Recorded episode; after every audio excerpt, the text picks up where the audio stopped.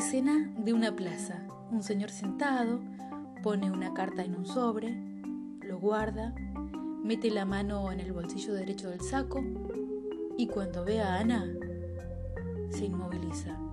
Ana. Permiso, se sienta al lado. Si lo incomodo me dice. ¡ay, qué calor! ¿No? Veranito de San Juan. ¿Usted no tiene mucho abrigo?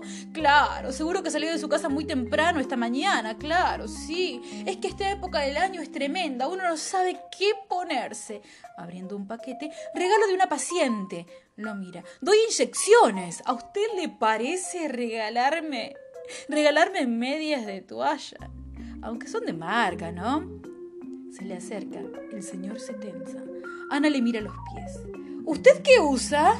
Algodón. Usted es un hombre fino, se nota la legua. La última vez que compré medias fue en el boli shopping. ¿Conoce el boli shopping? Habíamos ido con mi prima. Tres pares de medias por 20 pesos. Ella quería un corpiño. Pobre, tiene mucho gusto. No sé a quién sale de la familia. Nadie tiene tanto, tanto gusto. Bueno, tira Nora sí.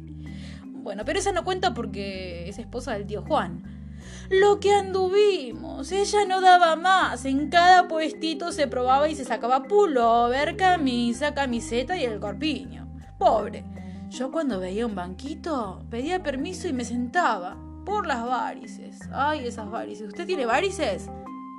No, se ve que hace deporte. Bueno, cuestión que cuando no era chico de contorno, era chico de taza, o los breteles finitos, yo no sé por qué no se operó. Vio que ahora todo el mundo se opera, porque además, semejante peso le va a terminar rompiendo la columna a la pobre. El señor cierra los ojos. En un puesto se probó como 10 corpiños. La chica al principio nos trataba bien, pero al final se cansó y se notaba que la teníamos podrida, pobre. Mi prima no se puso pesada al principio, pero después empezó a decirles que los iba a denunciar al INADI, porque no puede ser que hagan todo para flaquitas, unos esqueletos talle 38, que vivíamos en democracia y que esto no podía ser.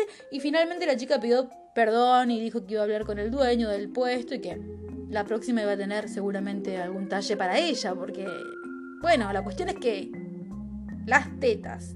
Se terminó comprando un deportivo. Ay, se le salía por todos lados, pero bueno, ¿qué va a hacer? Ve que el señor tiene los ojos cerrados. Le ofrece pastillas. ¿Quiere? El señor saca lentamente la mano del bolsillo. Tiene un revólver. No, no, por favor, no, no, no, no, no me mate, no me mate, no me mate, por favor. Rápida, le pone todas las cosas en las rodillas. Tome, tome, tome, aunque no tengo, aunque no tengo mucho. Saca del bolsillo cosas y le pone en las rodillas. No, no, no, por favor, no me mate. Eh, tengo mi anillo. El señor lo mira. ¿Qué? ¿No le gusta? Eh, el señor se levanta y caen las cosas al piso. No, no, por favor, no me mate. Porque yo doy inyecciones. ¿Se acuerda que le dije que va a ser de mis pacientes? No, tengo que poner inyecciones a la tarde. El señor saca del bolsillo la carta y se la entrega. ¿Para mí? ¿Usted? ¿Nos conocemos? Él sale. Pausa. ¡Qué mal que está la gente! Recoge las cosas del piso. Andar mostrando un arma, ni buenos días, qué mal educado. Abre la carta y el papel está en blanco se levanta y grita para el lado donde salió el señor. ¡Hey! ¡Señor! ¡Señor! ¡Acá no dice nada! Se escucha un disparo. Ana se lleva la mano a la boca y se paraliza. Sin palabras.